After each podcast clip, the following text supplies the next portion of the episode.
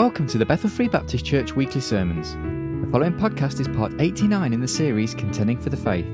This is the morning service of Sunday, the 14th of October 2012, entitled The Glorious Church of Jesus Christ, Part 21. And the Bible readings are taken from Acts chapter 2, verses 41 to 47, and Ephesians chapter 2, verses 19 to 22. Here's Pastor Larry T. Curtis. I'd like to open your Bible, first of all, to Ephesians chapter 2. When you found it, stick your finger there and then flip back to the book of Acts, chapter 2. Ephesians chapter 2 and Acts chapter 2. Now, we would like to welcome all those who are not members and regular attenders here. It's great to have Walter and Viola with us. Only about two more weeks till they head back. I think about a week till they're supposed to become grandparents again. And then uh, they'll be heading back to the Philippines in about uh, two weeks, so pray for them as they uh, make that journey there. All right, now if you've not been here, you got a little bit of catching up. I think we're up to sermon number 89 in this series. Um, about two years we've been working at it, and, uh, and of course, uh, uh, it's just amazing. I never intended for the series to be that long when I started, um, but, well, it could have been a whole lot longer. There's so much more. It's just like uh, we'll see as we look into God's Word today. Uh, it's absolutely phenomenal how many messages I could have gotten out of these uh, verses, but uh, uh, we thank God at this point in our Contending for the Faith series and looking at those foundational, fundamental truths that we are to be contending for in the faith. Uh, we've been looking at the glorious church of Jesus Christ. Uh, and as we look at the church, uh, this will be the 21st in those, and it's the second that we've been looking at the, the operation of that New Testament church. And so I invite you uh, to open your Bibles. I invite you to stand with us to honor the reading of God's Word. First of all, from Acts chapter 2, we'll read verses 41 through 47. The Word of God says, Then they that gladly received his word were baptized the same day there were added unto them about 3,000 souls. They continued steadfastly in the apostles' doctrine and fellowship, and in breaking of bread and in prayers. And fear came upon every soul. And many wonders and signs were done by the apostles. And all that believed were together and had all things common, sold their possessions and goods and parted them to all men, and every, as every man had need. And they, continuing daily with one accord in the temple, breaking bread from house to house, did eat their meat with gladness and singleness of heart, praising God and having favor with all the people. And the Lord added to the church daily such as should be saved. And then in Ephesians chapter 2, beginning in verse 19, the Word of God says, Now therefore, ye are no more strangers and foreigners but fellow citizens with the saints and of the household of God, and are built upon the foundation of the apostles and prophets, Jesus Christ Himself being the chief cornerstone, in whom all the building fitly framed together groweth unto an holy temple in the Lord, in whom ye also are builded together for an habitation of God through the Spirit. Father, we thank you so much, Lord. Lord, for this freedom, privilege, wonderful opportunity that we have today to be gathered together here in your house. Lord, help us not to take this lightly. Help us to, to realize, Lord, what a wonderful opportunity that it is. And Lord, as we gather, we thank you for the time that we've been able to share in prayer and in song and things up to this point in the service. But now, Lord, as we look into your word, we thank you, God, that we can have the confidence of knowing that is your word that is before us, and that by the power of your Spirit from within us, Lord, that you can take and speak to our hearts this morning that which is not possible for man. And Lord, that's what we ask for and that's what we desire. Lord, you know the need of every heart in this place. We pray that, Lord, they would not hear the words of man today, but Lord, that you would get this man out of the way that for your glory and your honor alone, Lord, that you would speak to hearts. Lord, that you would accomplish what you would in the lives of each and every one here today. And we'll, we will give you all the praise, all the honor for it. In Christ's precious and holy name we pray. Amen and amen. Of course, our passage from Acts chapter 2 is the portion in God's Word where we find the, the very first church there in Jerusalem. And we find that as we began to look through there, that there are, there are some functions of that church that we're going to look at. But last week we began by laying a little bit of a foundation if we're going to consider just what it is that the church should be doing. What are the functions of a church? Because we said churches do all kinds of things. Uh, what we want to look at is what are the biblical foundation? What are the, the biblical marks or signs, if you would, of a New Testament church? What should a church be doing? And of course, we went back and kind of laid a foundation upon the things that we've already looked at concerning the church, that there were some conclusions that could be drawn for that. And we, we finished up here in looking at this passage in Ephesians uh, chapter 2. And we finished up with that thought there in whom ye also are builded together for an habitation of God through the Spirit.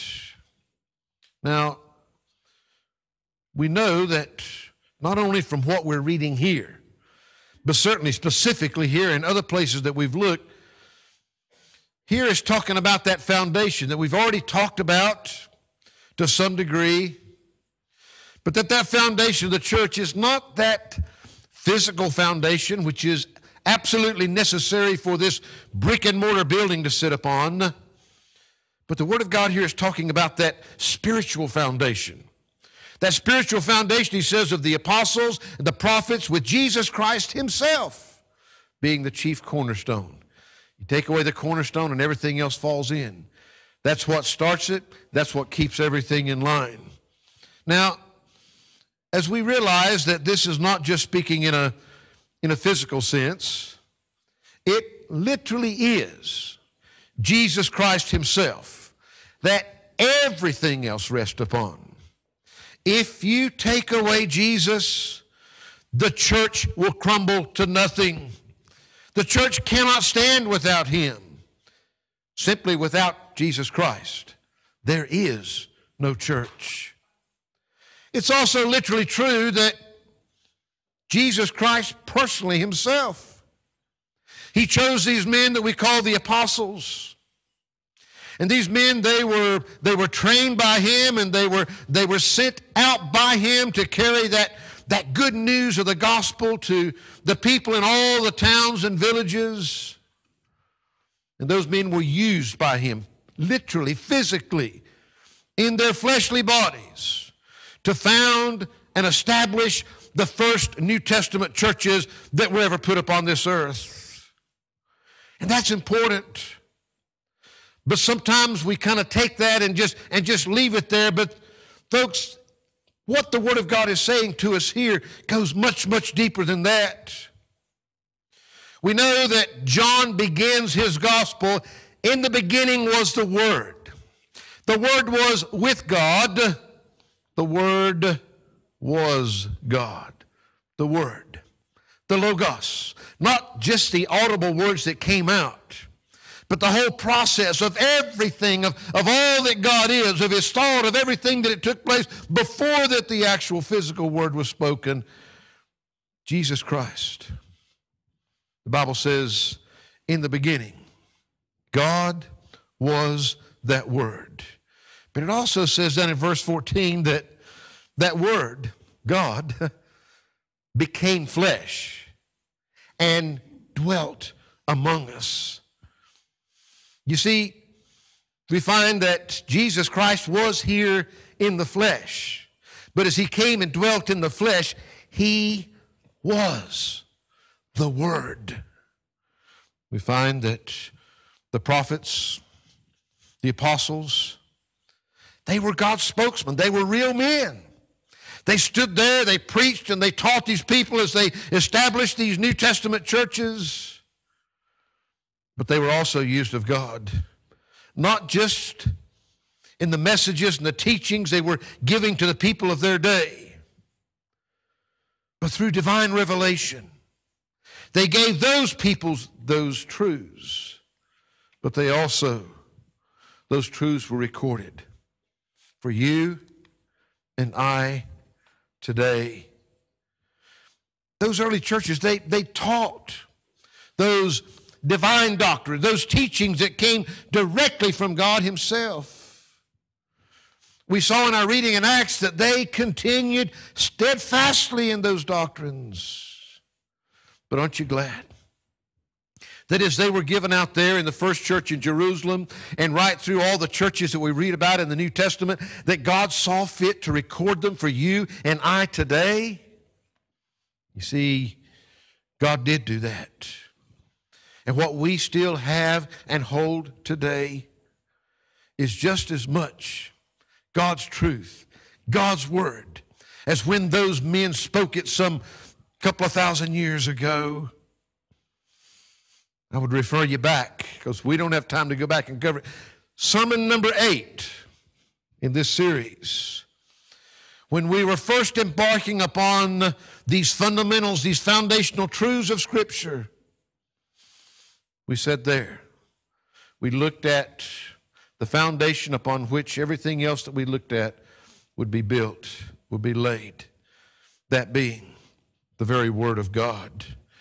We discussed in fairly significant detail that relationship between the Bible, which is the written Word of God, and Jesus Christ, who is the living Word. We saw the relationship between Christ, the apostles, the Word of God, as being that foundation of everything in our faith. That's what we have to go by.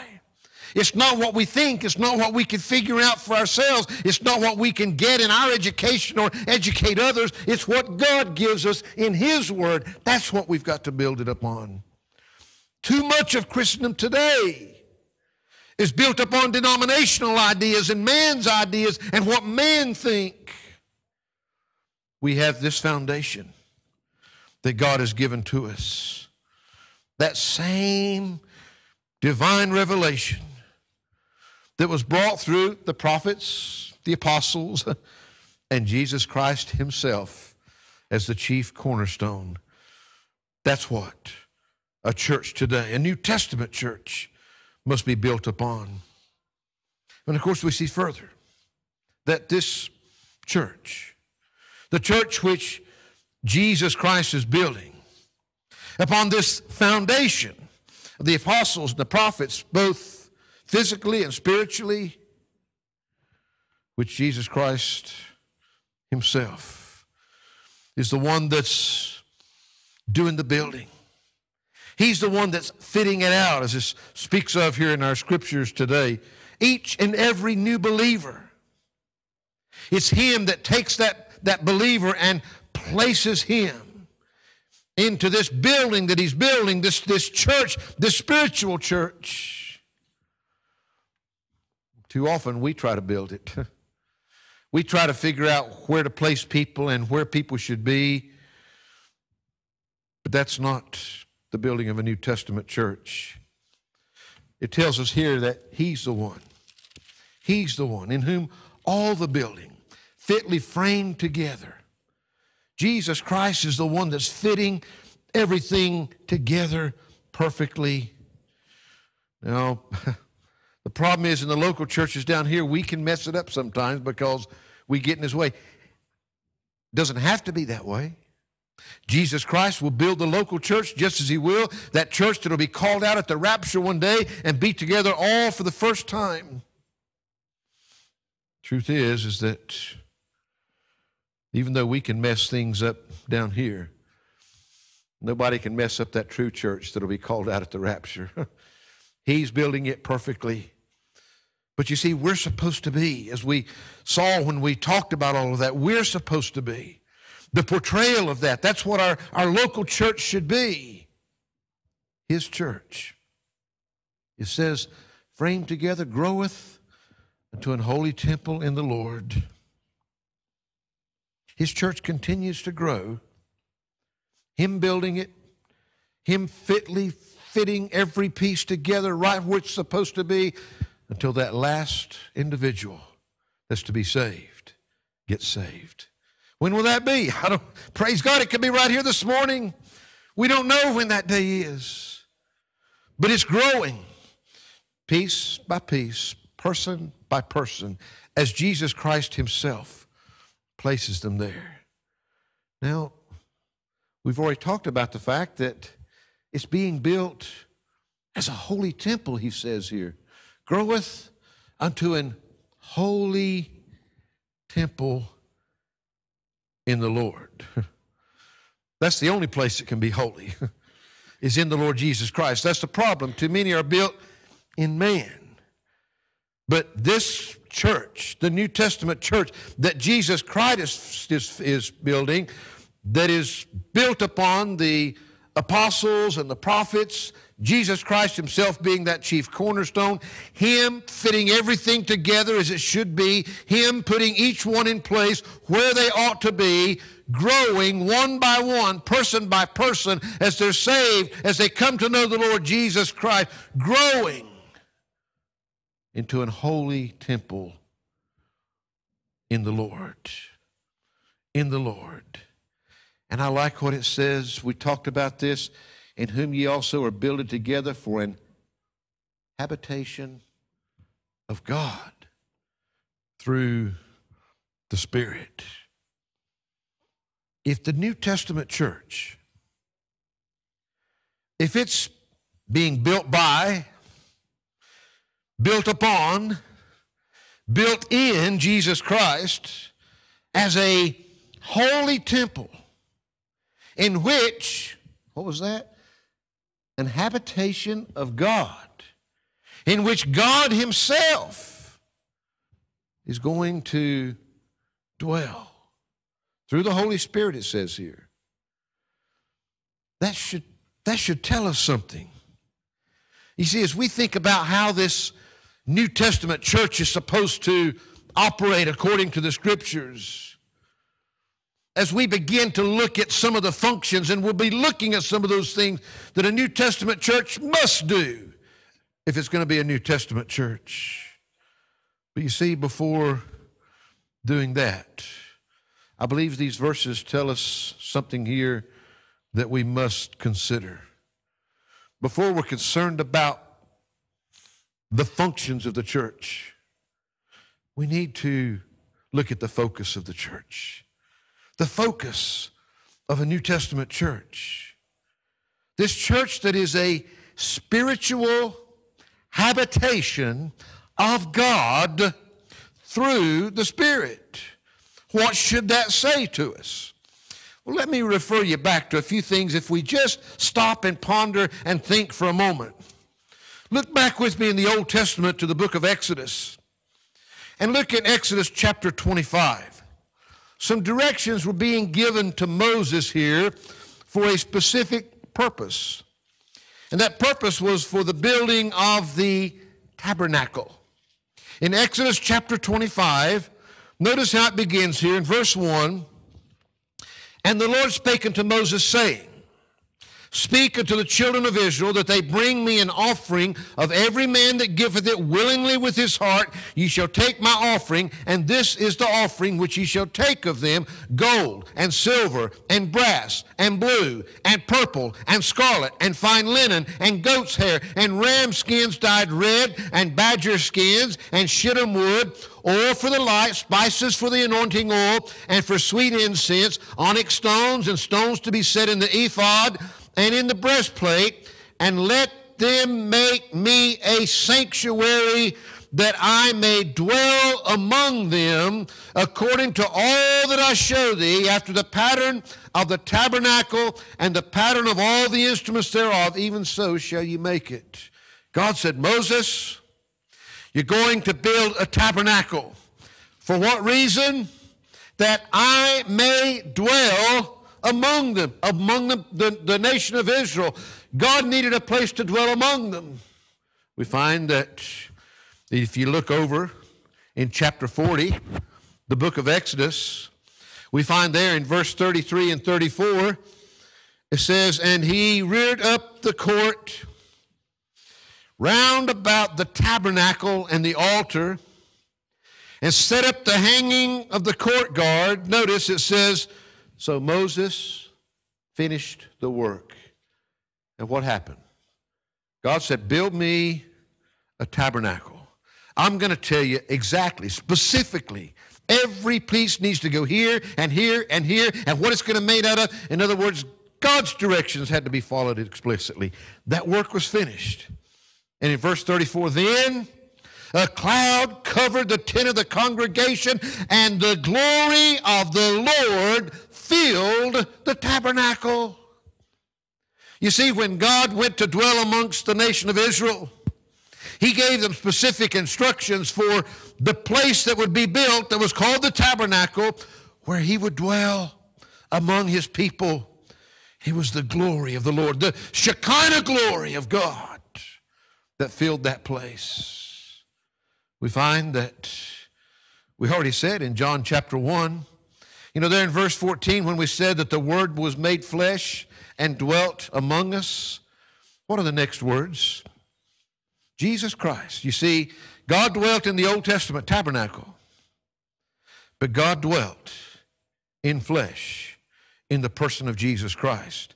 And the Word was made flesh and dwelt among us. And notice what it says next. And we beheld His glory. The glory is of the only begotten of the Father, full of grace and truth. When God dwelled in the tabernacle, it was the glory of the Lord that filled that place. When Jesus Christ came, God came in the flesh. The Bible says that when He did, that's when we saw the glory of the Lord that came from Him.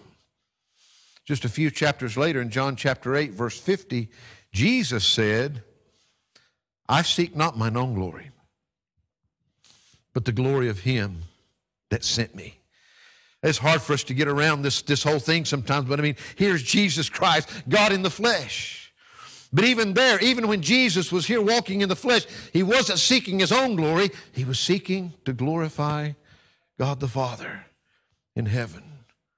So God dwelled in the Old Testament tabernacle, and it was the glory of the Lord that filled that place. God dwelt in flesh in the person of Jesus Christ, and we beheld his glory. John chapter 14 in the New Testament.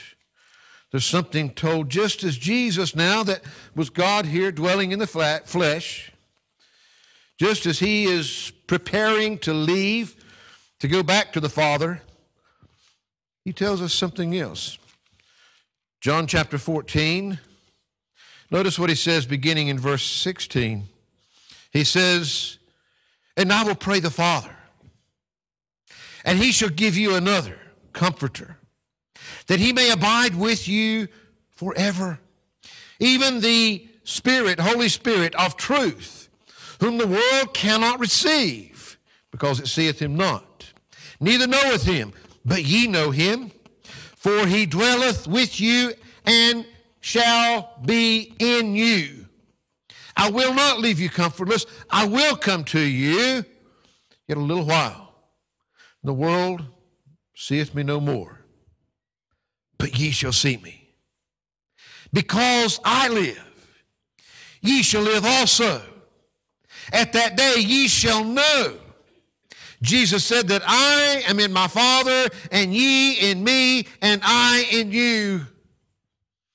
You see, the simple truth is in the Old Testament, God dwelled in the tabernacle, in the Holy of Holies, and it was the Shekinah glory of God that shone through it. Matter of fact, it was such that there was only one that could even enter into that place, and only he could do it once a year. And even then, they had to tie the cord around his ankle so that they could pull him back out if something happened to him because nobody could ever go in to get him. What I want you to realize is God came to his people. He said, I'm going to dwell among you, but you're going to have to build me a tabernacle. And I'm going to dwell in that place. That's where I'm going to dwell. And that's where the glory of the Lord filled and shone forth. But then there came a time, because it was Jesus that came, and boy, he, he ripped that curtain down, didn't he? Jesus Christ, God came in the flesh, and when he came and dwelled among us, we beheld his glory. It was the glory that came from him. Jesus is now getting ready to go back to heaven. But he says, I'm not going to leave you alone. you see, I'm still going to live and dwell among you. But we're going to do it different than it's ever been done before. I'm going to dwell in you. I'm going to live in you. And, and you know, me and, and the Father and you, we're, we're all one. I'm going to be right there present within you. Find that, you see, God dwells in the New Testament believer, the New Testament Christian. It's only by God's Holy Spirit that a person can be drawn and come to faith in the first place. But then that spirit, when they put that faith in him, we talked about the baptism and the filling and all those things, a whole bunch of sermons on the Holy Spirit. They're placed into that body of Christ. you see, talking about here in our text about Jesus building his church, fitting each piece in place just as where he wants it. And it's being built as a holy temple for the habitation of God. 1 Peter chapter 4 verse 11 Peter said, "If any man speak, let him speak as the oracles of God." Boy, I I think I, am I'm, I'm not as young as I used to be. My memory's not what it was. I think I think it's something like 270 times in the Bible that the glory of God is spoken of. 270 times that it speaks of God's glory. You know, here the Bible is saying this instruction, if you would, that's coming from Peter. If any man speak, let him speak as the oracles of God.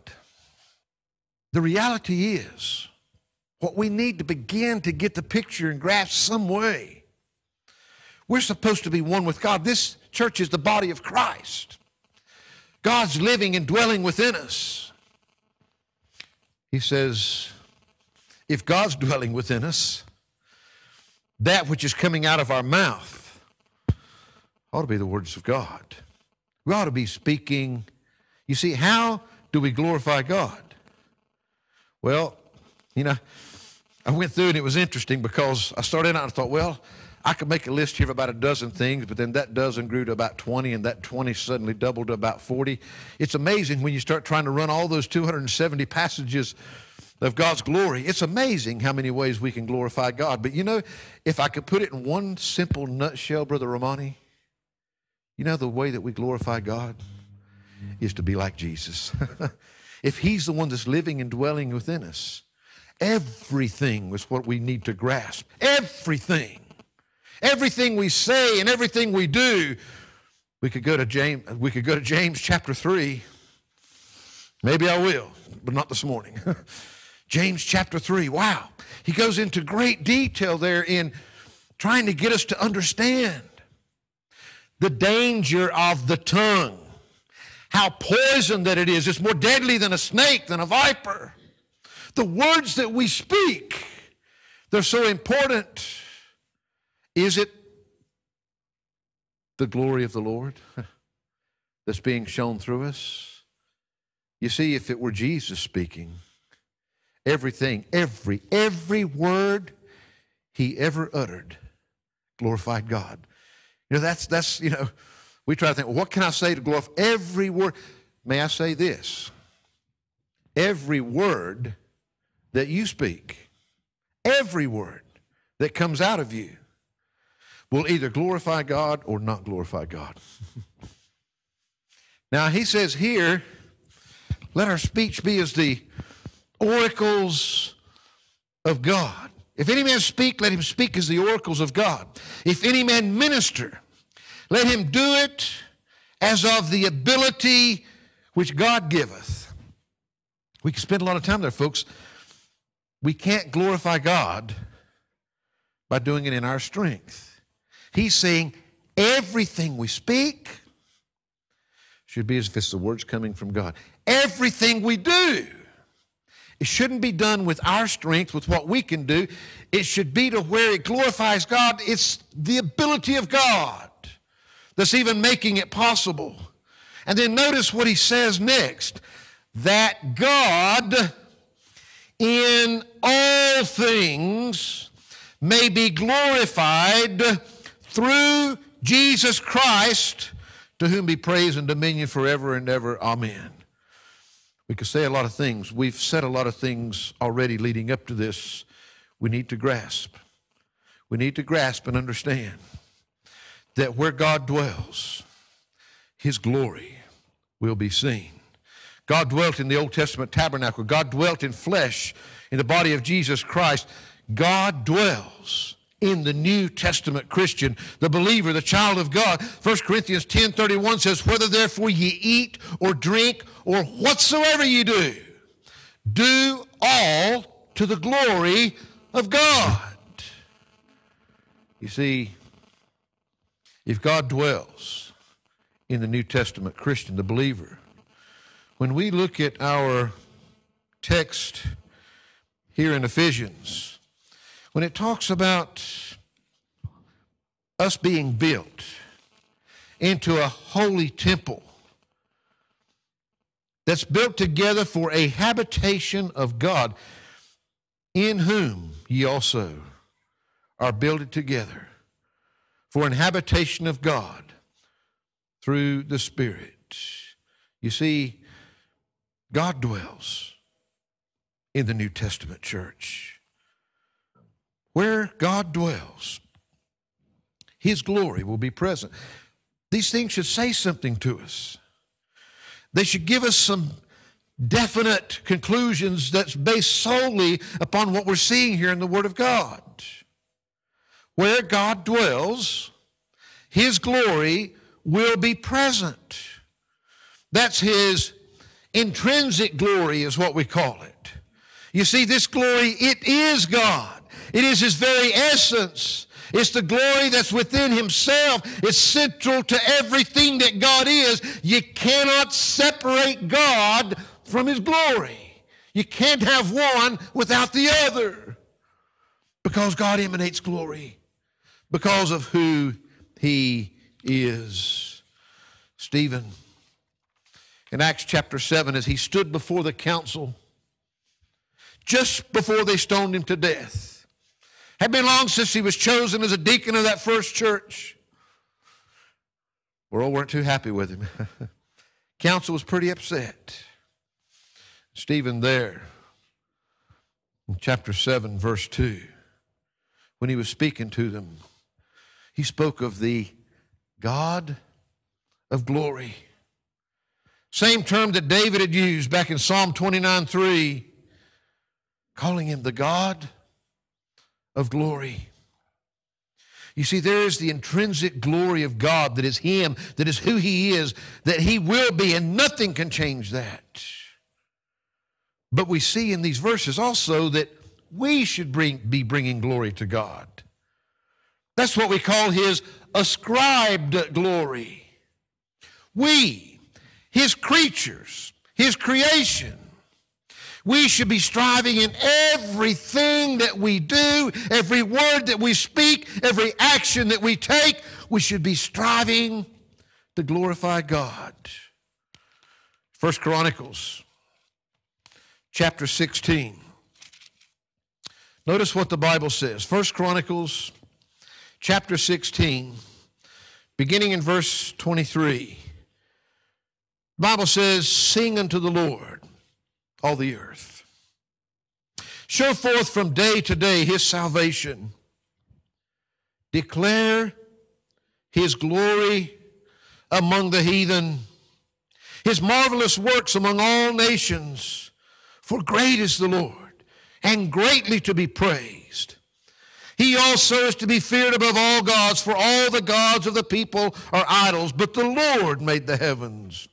Glory and honor are in his presence, strength and gladness are in his place. Give unto the Lord, ye kindreds of the people, give unto the Lord glory and strength. Verse 29 Give unto the Lord the glory due unto his name. You see, He is glory. But because of what He's done for us, in saving our wretched souls and who He is and all that He is, we should be ascribing glory to Him. We should be glorifying His name. In 1 Corinthians chapter 6, 1 Corinthians chapter 6, notice what it says in verse 19 and 20. The Bible says, What? Know ye not that your body is the temple of the Holy Ghost which is in you? Hmm. Maybe that's that habitation of God through the Spirit. know ye not that your body is the temple of the Holy Ghost which is in you, which ye have of God, and ye are not your own? Verse 20, for ye are bought with a price. Therefore, glorify God in your body and in your spirit, which are God's.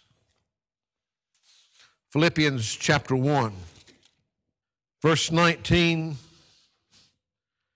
says, For I know that this shall turn to my salvation through your prayer and the supply of the Spirit, Holy Spirit of Jesus Christ. Paul said, according to my earnest expectation and my hope that in nothing I shall be ashamed, but that with all boldness as always, so now also Christ shall be magnified in my body, whether it be by life or by death. For me to live is Christ, and to die is gain. Folks, according to these verses, according to the verses that we've read building up to this, concerning God, dwelling in the child of God, dwelling in the believer, dwelling in the Christian through the Holy Spirit. You see, glorifying God, sometimes people think of it as just maybe raising their hands and praising the Lord and singing. It's a lot more. It's important what comes out of the mouth. It's important what comes out of the lips. That's part of it. But the truth is, we get a very clear picture here that He should be glorified not just when we're singing praise songs, not just when we're doing something churchy, but in everything, in everything that we do. That's what Peter said. That's what the Word of God teaches us. If any man speak, let him speak as the oracles of God. If any man minister, let him do it as the ability which God doeth, that God in all things may be glorified.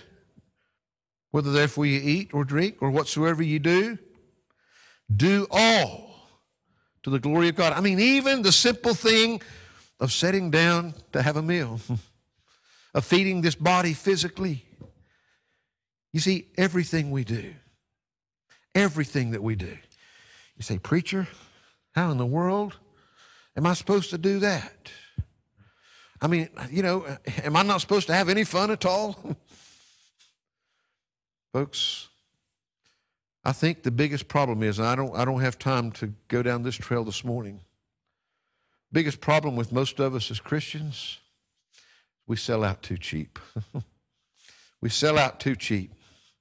We go for those things in the flesh that'll make us happy for a little bit, that'll give us a bit of joy, that'll give. The reality is, there is no joy. You see, like the joy that we have in Him. We, we sell out for things on this earth. You know, in everything that we do, there's a right and a wrong way. You know, how should we be handling this situation? Keep in mind, it's the Lord. You see, it's the Lord that is He, if He's not building His church, then it's not being built. And He's not talking about the brick and mortar, He's talking about the born again believers, like hopefully you are here this morning. Do you know that out of the English Reformation, there was a document that was born that I'm sure some of you will have heard of? It's called the Westminster Shorter Catechism. It was composed with 107 doctrinal questions and the answers to those questions. Some Anglican churches, many Presbyterian churches, and some others still use it today. And no, I don't agree with everything that's in it. But you know how it begins? You know what question number one is? I'm sure you've heard it. What is the chief end of man? What is the chief end of man? Now, they give a bunch of verses, but the answer is pretty simple and it's pretty straightforward. Man's chief end is to glorify God and enjoy Him forever. Why is man here? What's the main, what's the purpose of his life? What's the chief end of man? To glorify God and enjoy Him. You see, if He really means everything that He should to us, He's going to bring us more joy than anything in this world will. You know what the second question is? What rule hath God given to direct us how we may glorify and enjoy Him? Okay, if our chief end is to glorify God, how do we do that? And I said, well, you can go through the Bible and you can make a long list. And they got a whole bunch of verses that come after their answer to this one. But the answer is summed up this way How? The Word of God which is contained in the scriptures of the Old and New Testaments, is the only rule to direct us how we may glorify and enjoy Him. Again, I don't say it critical. Simple truth is, is man comes up with a lot of ideas of how we can enjoy ourselves better, even in church. How we can make ourselves happier. How we can enjoy ourselves more. I don't think we're asking the right questions. And we're not going to come up with the right answers. What is the chief end of man? As human beings, as God's creation, we very simply are created to glorify Him. Matter of fact, he said in Isaiah 43 7, For I have created him for my glory. I have formed him, yea, I have made him. You see, people live and act many times like God was there for us. like God's there for me. You know, when, when I get in trouble, when I need a little help, that He's there for me. Folks, God doesn't exist for us, we exist for Him. We get it all turned around in our heads and our actions and the, and the way that we live. The focus of every action in our life, of everything that we do, should be to God's glory. There's never a time that that should be left out. It doesn't matter if it's the everyday things, whether we're eating or whether we're drinking or whether we're working or whether we're at school. We can do it in a way. Jesus Christ walked upon this earth. He was tempted in every point, just like you are, yet without sin. He worked a job as a carpenter. He did the things that you and I do. The thing is that in all of it, when he was out there hammering away as a carpenter, when he was out there sitting down with those sinners, that God might be seen in his life. You see, it's not the sitting with the sinner that's the problem. It's why are you sitting with the sinner? He was sitting with the sinner to glorify God. He wasn't sitting with the sinner to join in the sinner's fun to join in his fleshly fun. He was sitting with the sinner. He genuinely loved him. He genuinely cared. He genuinely needed to be there.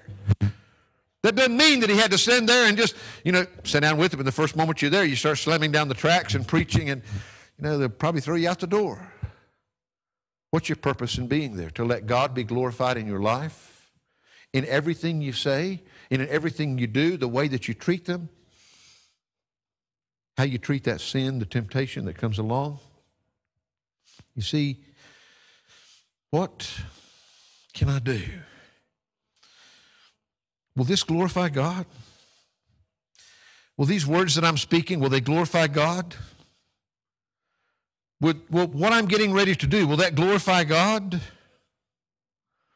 Will the places that I'm going, will it glorify God? Will the clothes that I'm wearing, will they glorify God? Will the way that I respond to this person, will it glorify God? Can we understand the Bible says in everything, every action that comes out of us should bring glory to God, whatever it is. We should do it in a way, the way that Jesus Christ would do it, that God can be glorified in what we're doing. It shouldn't be based on what'll it do for me and how's it going to make me feel and what am I going to think about this and what are my friends going to think about this, but what will it do for God? How's God going to feel about this? Remember those bracelets that a lot of people wore a long time, WWJD? What would Jesus do? You know, some people liked them, some didn't, but the question's certainly not a bad one. what would Jesus do? Right now, I've got to make a decision. Am I going to go there? Am I not? Am I going to wear this or not? Am I going to do this or not? Am I going to say this or not? What would Jesus do? What would Jesus do? You see, we're not talking about whether or not you're going to be saved. We're not talking about a whole bunch of legalistic rules that's going to make you a Christian. We're talking about will your life as a believer, will it glorify God? Will it bring glory to Him? This attributed glory that you can give to Him. 1 Corinthians 6:12 says all things are lawful unto me but all things are not expedient all things are lawful for me but I will not be brought under the power of any interesting you see there's only one thing in all the world that'll decide your salvation and that's what you do with Jesus Christ we're not talking about that. But just because something isn't sin doesn't mean that it's good for you. It doesn't mean that it's something that'll do you some good. It doesn't mean that it's something that'll do God some good.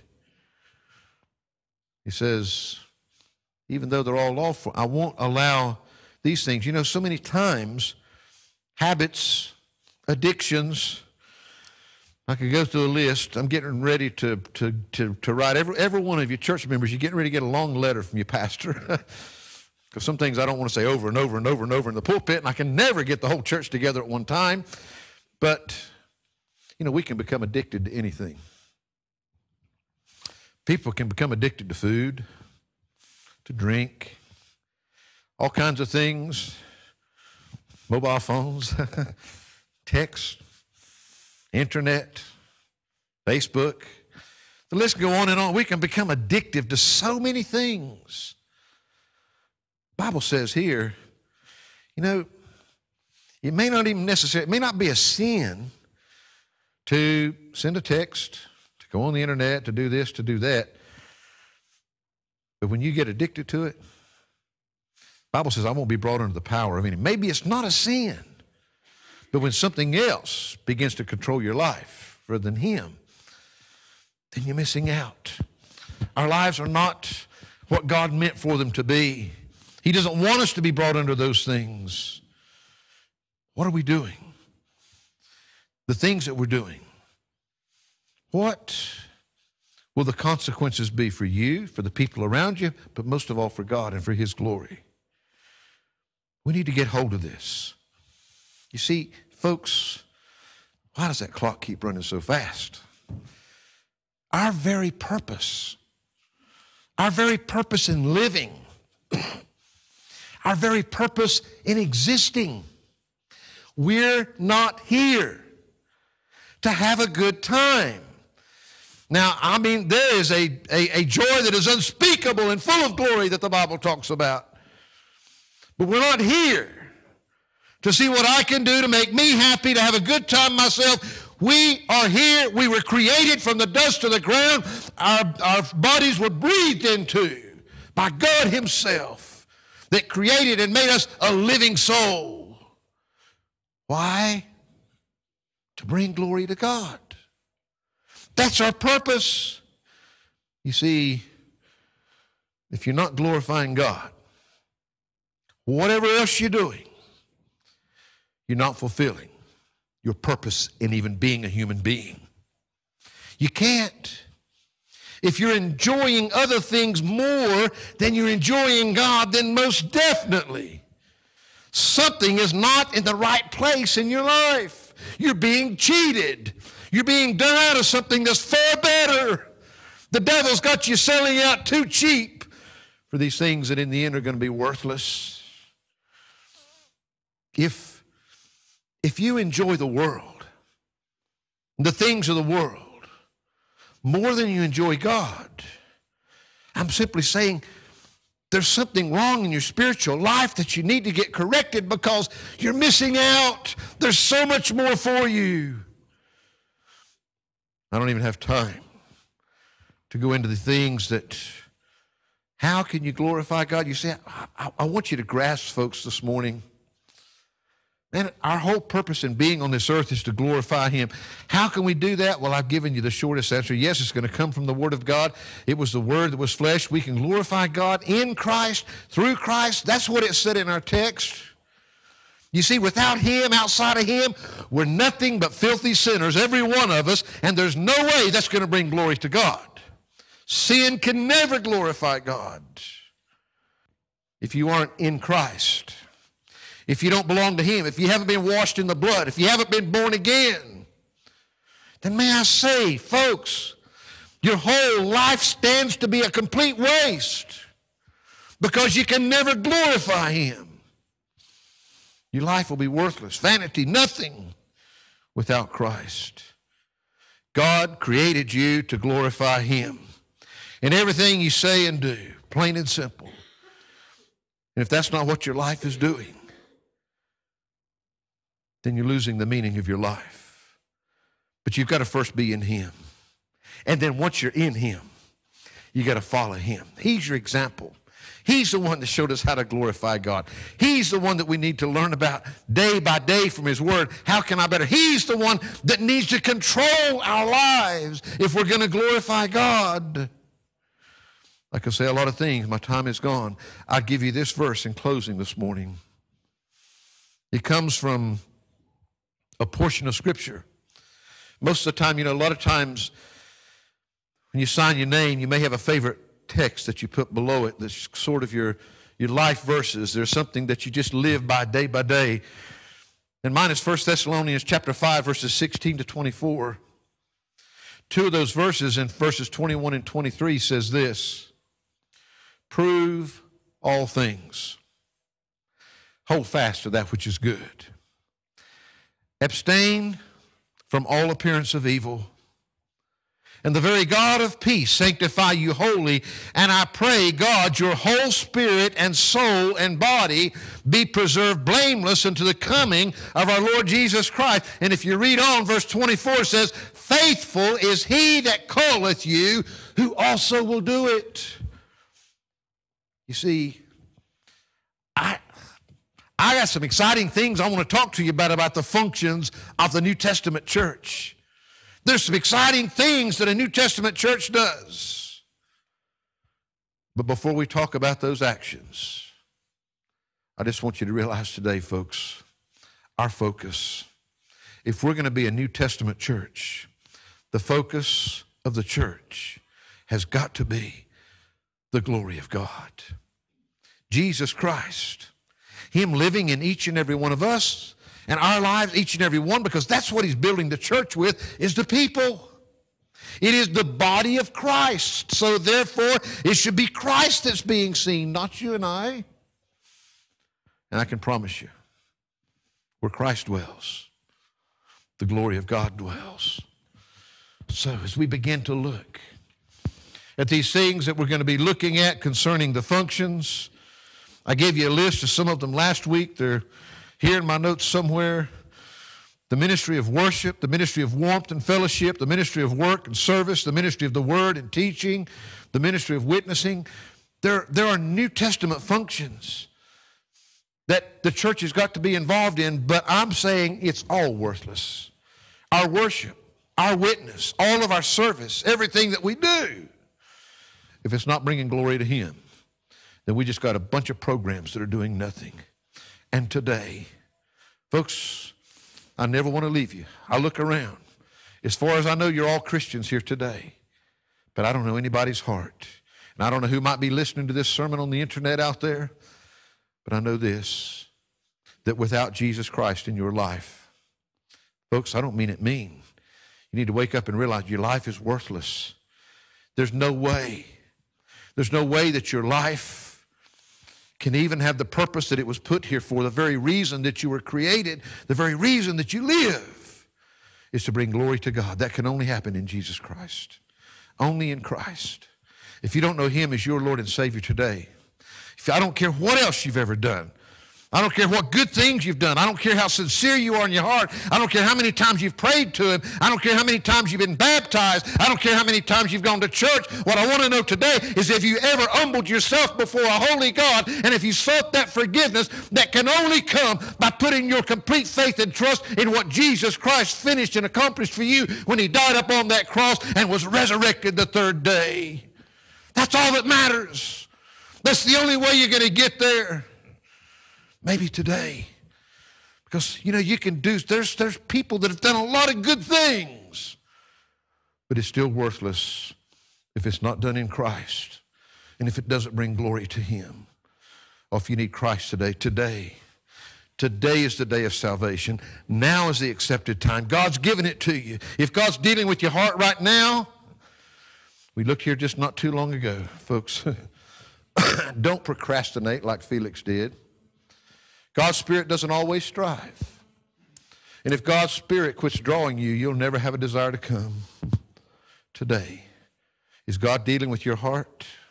Respond if you need to. And Christians, what can I say? You know, God's got so much for us. God will build, His church will be perfect. But we need to let Him build this church here, this local church as well. He's the one that's got to do it. And may everything we focus on, may it be to bring glory to Him, not to us. I've been pastor here more years than we like to think now. Simple truth is, if anything has happened, if any soul has been saved, if any good has been done, if anything has been accomplished, I know better than anybody it's only God. And it's only what He builds that will last. If you're here today and you made a profession of faith, because of this preacher, then you're probably still lost. but if you made it because that God, God, by His wonderful grace and mercy, through the power of His Spirit, He came and spoke to your heart and dealt with your heart. And He drew you to the foot of the cross. He gets all the glory, folks. And that's what we need. Everything that we do to bring glory to Him. Father, we thank you this morning. Lord, there's so much, so much, so much that could be said. Father, I pray that in trying to put all these things together, that, Lord, you've taken and been able to bring understanding. Lord, that you've been able to speak to hearts what needs to be spoken here this morning. And Lord, now we ask that you would accomplish that which only you can accomplish. Lord, would you save that one that is lost?